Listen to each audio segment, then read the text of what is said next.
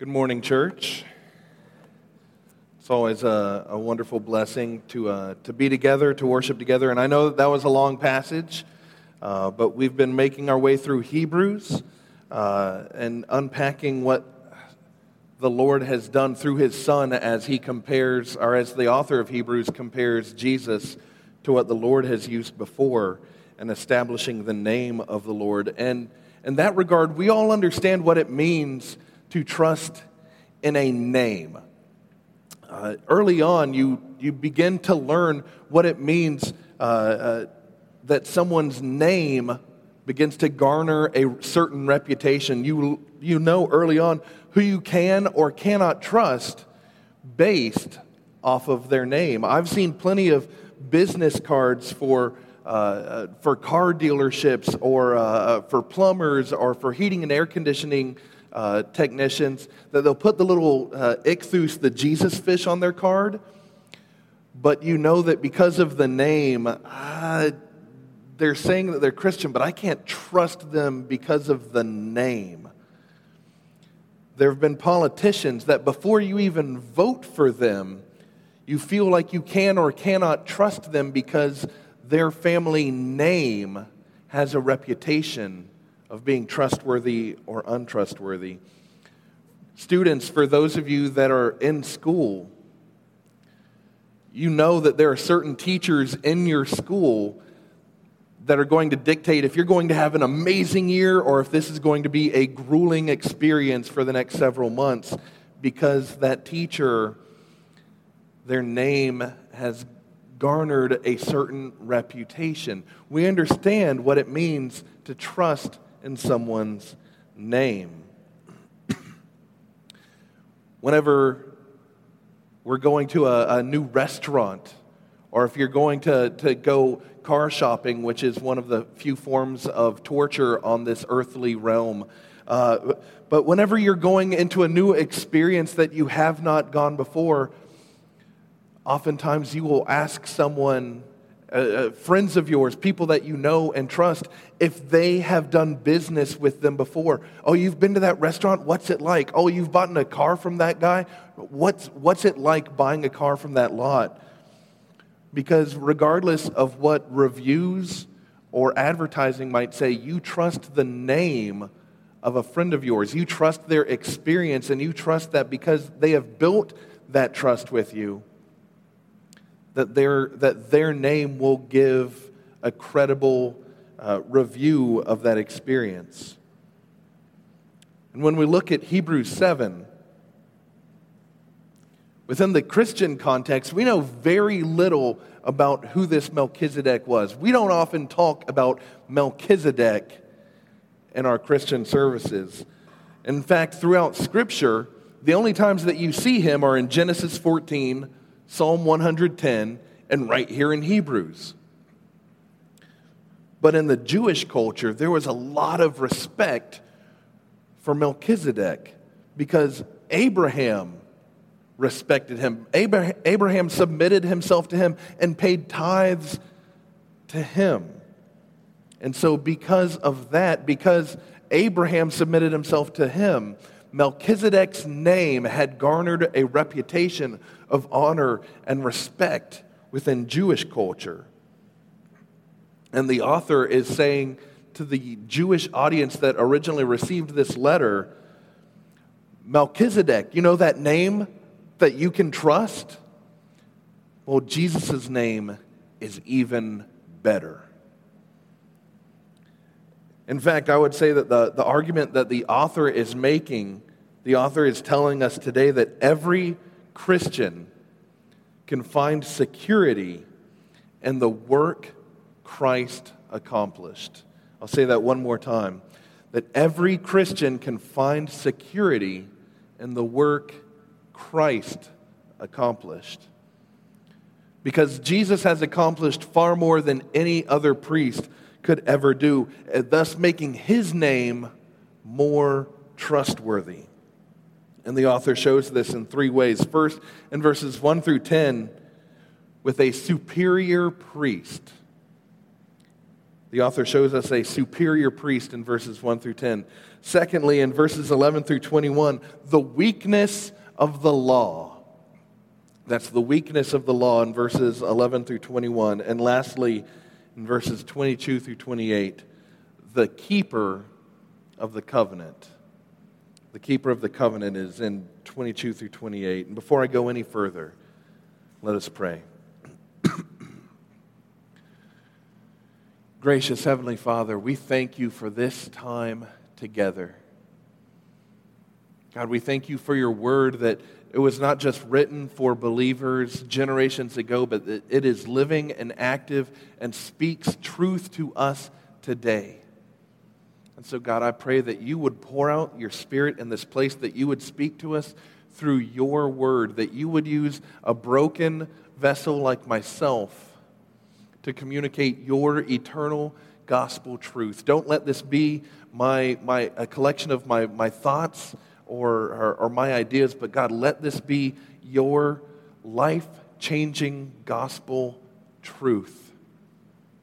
Speak to us through your word. Speak to us through your spirit. We pray in the holy name of Jesus. Amen. All right, for a quick recap, just to catch everyone up to where we are in Hebrews, uh, the letter of Hebrews itself was written by an anonymous author. We don't know who wrote it, but he was writing to a group of Hebrew Christians. They were Jewish believers who converted to the Christian faith. Uh, and it's a collection of little mini sermonettes uh, on how Jesus is better than what God has revealed in the past. In fact, uh, in fact, I've often used the quote from Donald Guthrie that the past has given way to better things. So, what God used and did in the past was good, but with the coming of his son, it is now even better. And the author has unpacked uh, uh, by looking at the prophets and angels and the concept of Sabbath rest, uh, comparing Jesus to Moses and the priests. And in every single one of those circumstances and situations, Jesus accomplished more. And so, in his first point, he compares Jesus to Melchizedek with a superior priest. Now, this is going to be a little bit of a history lesson, so if you would just bear with me for a moment. And uh, starting in, in verse 1, for this Melchizedek, king of Salem, priest of the Most High God, met Abraham returning from the slaughter of the kings and blessed him. And to him, Abraham apportioned a tenth part of everything. He is first, by translation of his name, king of righteousness. And then he is also king of Salem, that is, king of peace. He is without father or mother or genealogy, having neither beginning of days nor end of life but resembling the Son of God, he continues a priest forever. Now, originally, we, like I said, Melchizedek is first seen in Genesis chapter 14. And at this point in, in redemptive historical narrative, Lot is living in Sodom. And when these, uh, these foreign kings come in and attack, they actually take Lot and his family and the, the survivors of, of Sodom, they take them captive and haul them off. And Abraham hears this and he takes the strong men of his family and chases after these kings. I mean, the boldness of, of this man who's, he, Abraham is not a king, he's not a ruler, but he says, Someone from my family has been taken captive. I'm going to get a bunch of the strongest people in my family. We're going to go chase these guys down and get them back. And that's exactly what they do. They chase down the kings. They actually slaughter these foreign kings. And he, Abraham saves Lot and the rest of his family and the people of Sodom and brings them back. And so, as they're coming back, they're greeted both by the king of Sodom and this, this priest, Melchizedek. And Melchizedek's name itself, as the author says, means king of righteousness. For a quick Hebrew lesson, Melech means king and Sadiq means righteousness. And so by combining these two words together, Melchizedek is literally king of righteousness. And the name Salem itself, where, where Melchizedek is from, is a variation of the word shalom, meaning a holy rest. And so, this city of Salem, the city itself, is meant to be a city of rest. And this high priest Melchizedek comes from this restful city as a high priest. And the author says he's without father or mother or genealogy. And we look at that and we're like, whoa, whoa, whoa, wait. So he just showed up one day? And within an earthly context, he did have an earthly beginning. He did have a, a, a, father and mother. He did eventually die at some point, but it is recorded nowhere within our scriptural context. And so, as far as the reader is concerned, this high priest comes in out of nowhere, holy enough for Abram to honor him with tithe, and then just disappears into the sunset. And so, for the, the reader's context, Melchizedek appears to have this, this sense of eternality that uh, he's coming in from nowhere. He, as far as we know, he's always been a priest. Whereas within the Levitical line of priests, the, the priests in the nation of Israel, it was something that was carried on through the bloodline. It was a generational thing, that it was carried on through the blood of Aaron. But Melchizedek, as far as the reader is concerned, no one placed him in that position, and no one displaced him from that position. And so there's the appearance that he is a high priest forever.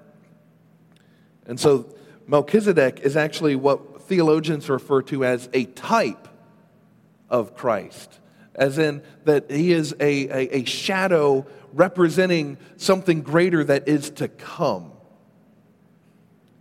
And we'll get more into that a little bit later, but Melchizedek is not the standard, but he's setting the reader up for a greater high priest to come. And then the author picks up in verse 4 See how great this man was, to whom Abraham the patriarch gave a tenth of the spoils. And those descendants of Levi who received the priestly office have a commandment in the law to take tithes from the people, that is, from their brothers, though these are also descended from Abraham. But this man who does not have his descent from them received tithes from Abraham and blessed him who had the promises. Abraham gave tithes to Melchizedek. In Numbers 18, the entire chapter lays out the, the rules and the duties of the priests and the Levites. And it, it, it's, it's explained there how the, the priestly tribe of Levi is supposed to collect tithes from the nation of Israel, from their own people, from their brothers, from their cousins. And yet, Melchizedek, who's not tied to the nation of Israel whatsoever, which ha- hasn't even come into existence yet, is holy enough for Abraham, the one who will receive the covenant promise from God. This Melchizedek is holy enough to receive tithe from him. And in verse 7, uh, it is beyond dispute that the inferior is blessed by the superior. The lesser cannot bless the greater. Someone who is lacking cannot bless someone who has. And so, this Abraham, who is looked at as this hero figure, the, the father of the nation of Israel, being blessed by Melchizedek shows that Melchizedek is superior to Abraham. Because the greater blesses the lesser. And then in verse 8, in the one who in the one case tithes are received by mortal men, but in the other case by one of whom it is testified that he lives. One might even say that Levi himself who receives tithes paid tithes through Abraham, for he was still in the loins of his ancestor when Melchizedek met him. The tithes are received by mortal men. These are just normal men, normal human beings like you and I. There's nothing holy or, or inherently righteous about them, but they have been set apart for this duty. And so, as Abraham gives tithes and paid tithes to Melchizedek and his apparently eternal status, there's a sense that Levi, the, the future tribe of Levi, uh, paid tithes because he, as the author says, he's in, in Abraham's loins. He's in the, the DNA of Abraham himself. That one day, this future tribe, this priestly line, will come as a descendant of Abraham. And because he is in the DNA of Abraham himself, the tribe of Levi, the tribe of Levi itself is submitted to the high priest Melchizedek. The future priests that haven't even come yet attribute honor to Melchizedek because he is a holy priest that, as far as the reader is concerned, has no beginning and no end. And yet, Melchizedek is not the greatest priest, but he's the shadow of the great priest yet to come. Because as, as unknown and as mysterious as Melchizedek is, as, as far as we can understand, he has no beginning and no end. He points at the greater priest to come as God came in the flesh as God Himself has eternally no beginning and no end. And the Old Testament is full of types of Christ, that the, these men in the Old Testament, these, uh, these people that we see throughout the, the Old Testament scriptures, don't just exist unto themselves, but point the reader to someone greater who is yet to come reading through Genesis and, and seeing Adam and how all of creation come from the offspring of Adam, that all are in Adam, and as Adam has sinned, and all of Adam's descendants are born into sin. Paul says later in Romans that Jesus is the second Adam, and that all who follow him are in righteousness. We see Moses and Elijah as these great and powerful prophets leading the nation of Israel, and yet they themselves are pointing to a greater prophet yet to come. We see David and Solomon, these great kings, leading the people, but yet their earthly reign was pointing toward a greater king yet to come. And here we see Melchizedek, this eternal priest, that we do not know his beginning or his end, but he's actually pointing to a greater priest yet to come who truly does not have beginning or end. Because the Old Testament is not just this random collection of stories, but the Old Testament is a cohesive text that points to the coming of the true prophet, priest, and king, the one person who holds all three of those offices at one time in Jesus Christ. And as Melchizedek is a priest superior to the Levitical priest, he himself points us to Christ, the eternal priest over all. And as the author uses Melchizedek to point to Christ, he then goes on to point out the weakness of the law itself, picking up in verse 11. Now, if perfection had been attainable through the, through the Levitical priesthood, for under it the people received the law, what further need would there have been for another priest to arise after the order of Melchizedek, rather than one named after the order of Aaron? For when there is a change in the priesthood, there is necessarily a change in the law as well. If perfection, this is the argument he's making, if, if perfection could come through the law itself, then why even need another priest? And the answer is because the law could never fully atone. Uh, we even uh, looked last week at how the, the law itself could, could cover sin, but it never made full atonement for sin. David, throughout the Psalms, even repeats this refrain that no one is righteous. No one is able to achieve a, a perfect holiness on their own. And then Paul even re- repeats that in Romans 3 that no one is righteous, no one seeks after God. And then later in, in chapter 3, verse 10, Paul writes in Romans, For by works of the law, no human being will be justified in his sight, being God's sight, since through the law comes knowledge of sin. The law itself was never intended to save, it doesn't have the power to save. And so, in order for salvation to come to the people, the law itself had to be dealt with. Picking up in verse 13. For the one of whom these things are spoken belonged to another tribe, from which no one has ever served at the altar. For it is evident that our Lord was descended from Judah, and in connection with that tribe, Moses said nothing about priests.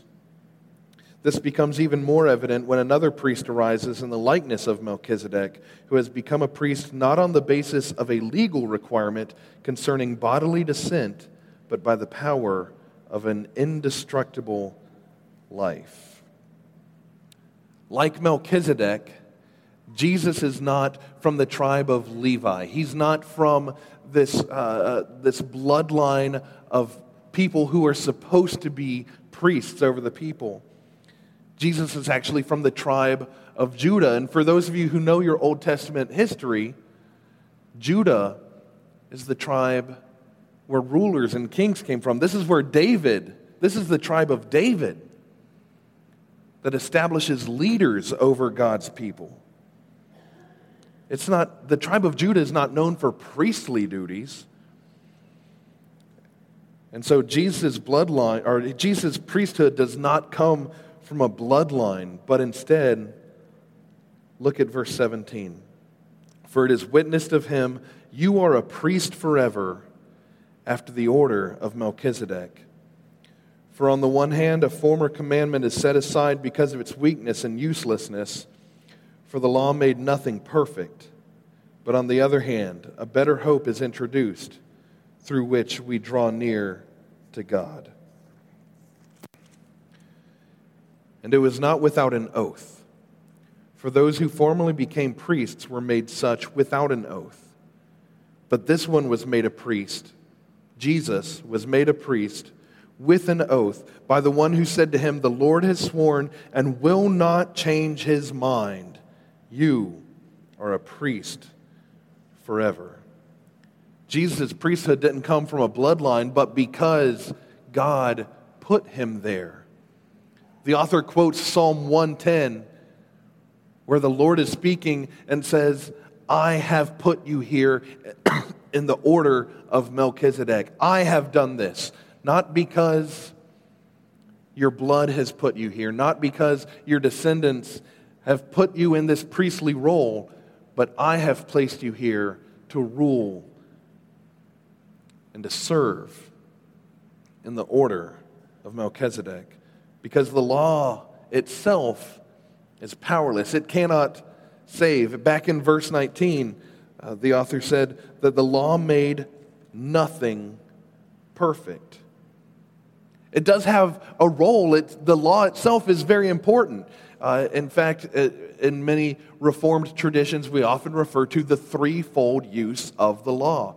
First is a, a civil responsibility that the, the law itself is used to restrain sin. It says, don't kill people, don't murder, don't steal. Those are, are valid forms of the use of the law that we say, no, there's a standard that says if you break this law, that you have sinned and the law is used to restrain sin itself. For the believer, it sets a standard of holy living, not just to keep the law, but for those who are, are, are believers of God, for those who are followers of Christ, the law is helpful, and this is a standard for holy living, to, to honor God, to keep Him first, to honor the Sabbath, to honor your father and mother. These are holy forms of living, not to earn God's favor, but because God's favor was given to you first. But also, the law is important because it points out the need for a Savior. Because there is no way that you and I are able to perfectly keep the law. We can't do it. it it's, it's, not in, it's not in our blood. We are born defiant and rebellious. Imagine looking in a mirror you're about to, to go to a, a, a, a party, or perhaps you're, you're, you're picking someone up for a date, or you're going to a job interview. You're, look, you're, get, you're looking in the mirror because you are preparing for something coming up that is important to you. And you look in the mirror, and your hair is all disheveled, and you've got like ketchup and mustard coming out of the sides of your mouth, and you've got stains all over your clothes. And at that moment, you're presented with a choice Will I change by what the mirror is reflecting back? Will I change according to what I see is wrong before me? And that is what the law does for you. It holds up a holy mirror to your soul and says, This is God's standard. Will you submit or not? Will you submit to the law of God or not? It can't save, it was never intended to save, it doesn't have the power to save. And in that regard, the law is weak. But the law shows you your own weakness, that you cannot save yourself. As it reveals your own weakness, the law asks, What will you do? And so now, after discussing Jesus as a superior priest and then the weakness of the law, the author gets to his third point the keeper of the covenant.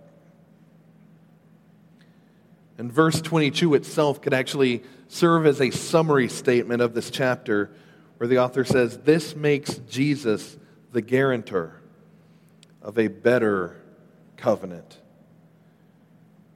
Because Christ is the eternal priest that Melchizedek points you to. Because the law in itself could never save, the law, or because the law could never save, the Lord promised another priest who had the power to affect the law.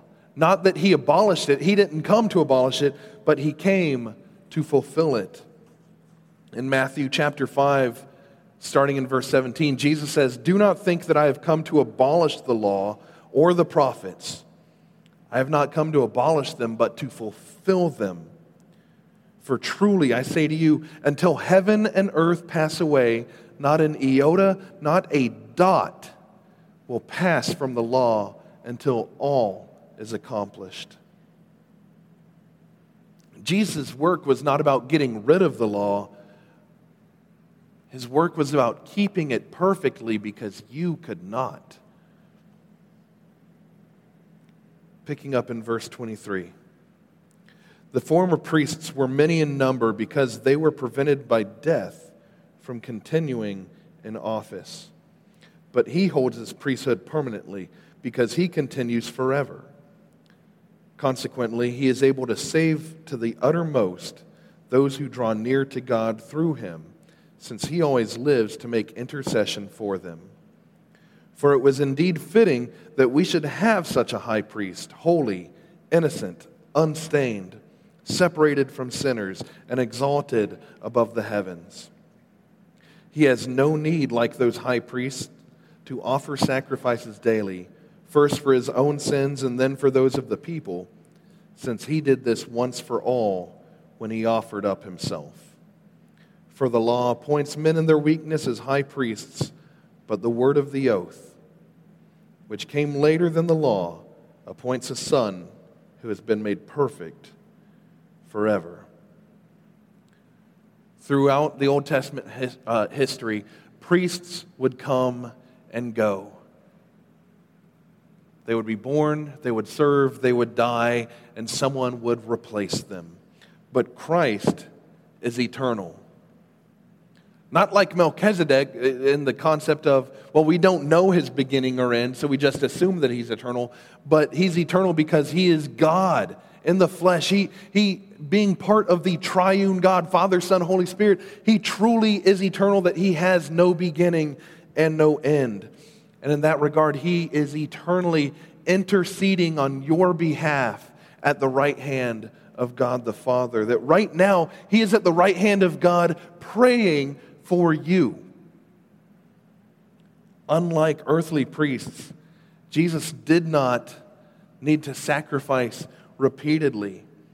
He had no sin of his own to atone for. Whereas the high priest would have to sacrifice to cleanse himself before he could go into the Holy of Holies, Jesus didn't have to do that because he was perfect and sinless. And yet he took your sin upon himself and nailed it to the cross with himself. That there was one sacrifice for all time to cover every sin, every believer for eternity. That your sin died on the cross with Christ. And when he rose again, that his victory was fulfilled. Because Jesus just didn't take your sin, but he gave you his righteousness. You who were once an enemy of God are now a child of God and he took your place as your substitute and gives you his victory. In 1999, uh, there was a, a Christian band by the name of Audio Adrenaline. And they were one of my favorite bands of all time. And I've, I've gotten to meet them a couple of times, which was like meeting a, a hero of mine. Part of the reason why I started playing music and all this stuff. But they had an album called Underdog. And on it, there was a song titled underdog. And the second verse says this I'm in this race to win a prize. The odds are against me. The world has plans for my demise, but what they don't see is that the winner is not judged by his small size, but by the substitute he picks to run the race, and mine's already won. Do you realize that? The Christian faith is not a, a belief system of, man, I really hope this works out. The Christian faith is a belief that you are clothed in righteous victory that has already been obtained. The work has already been done. Your substitute has already won. And if verse 22 is the summary statement of this chapter, then verse 28 is the promise of that summary statement. The author says, For the law appoints men in their weakness as high priests, but the word of the oath, which came later than the law, and here's your promise, appoints a son who has been made perfect forever. Jesus isn't going before you as a priest that's going to have to continually be making sacrifice because I can't believe he screwed up again. But his one sacrifice covers you eternally, that he lives eternally and is eternally praying for you, interceding on your behalf before the Father. You are standing in the victory of the Son who has been made perfect forever. And you can find peace in that. You find security in that because you don't have to be good enough. You don't have to, uh, uh, you don't have to uh, keep trying so hard. Stop trying so hard. Find rest. You don't have to go. Uh, and, and, I know we don't have a church building and we don't have like 30 different programs going on a week, but in the concept that you don't have to keep doing things to try to earn God's favor. You don't have to go to every Bible study or every outing that we have hoping that, well, if I, if, if I go to the Bible study in church and, you know, if, if I, um, maybe I need to go to the chili cook off too, and maybe God will love me a little bit more. You cannot earn God's favor, so stop trying. You don't have to live in anxiety because you were already called righteous and you are being made perfect. You can find security because you can't mess it up, because your faith doesn't depend on you, but on the substitute who has already conquered death and sin. And in that regard, you can't screw up someone else's salvation. I've talked with people who are terrified to share the gospel because, well, what if I don't say the right things? Or what if I, I forget how to pray the prayer? And, and what if they're not truly saved because I messed it up? You can't mess it up. You go and you share what the Lord has shown you and trust that He is the one who is faithful to be victorious. Let God do the work that He has already won. Go and tell them and then trust God to work. And then lastly, you can find security because it's forever, it's eternal. Jesus says in John 10 28, I give them eternal life, and they will never perish, and no one will snatch them out of my hand. So, Christian, rest and be secure that you are in the hands of a God who will not let you go. And so now I have to challenge you. In light of everything that we've read and looked at, will you continue trusting in your own efforts, trying to be good enough and endlessly seeking approval by trying to keep a law that could never save you?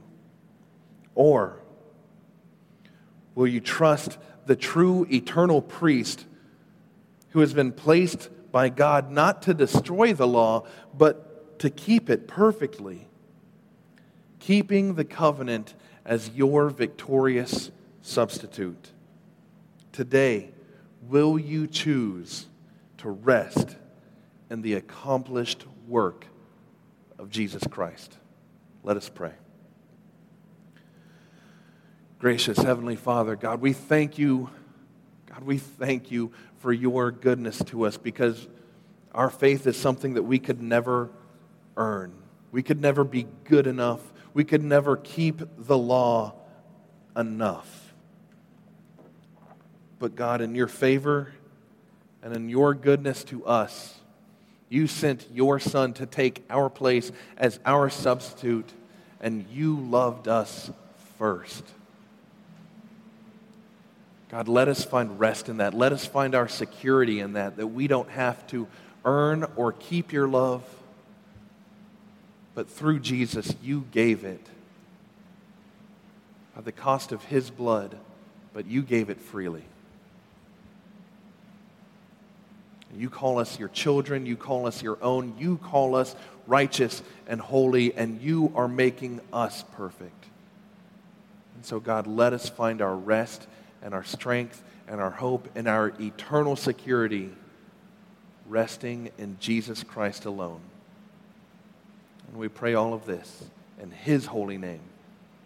Amen.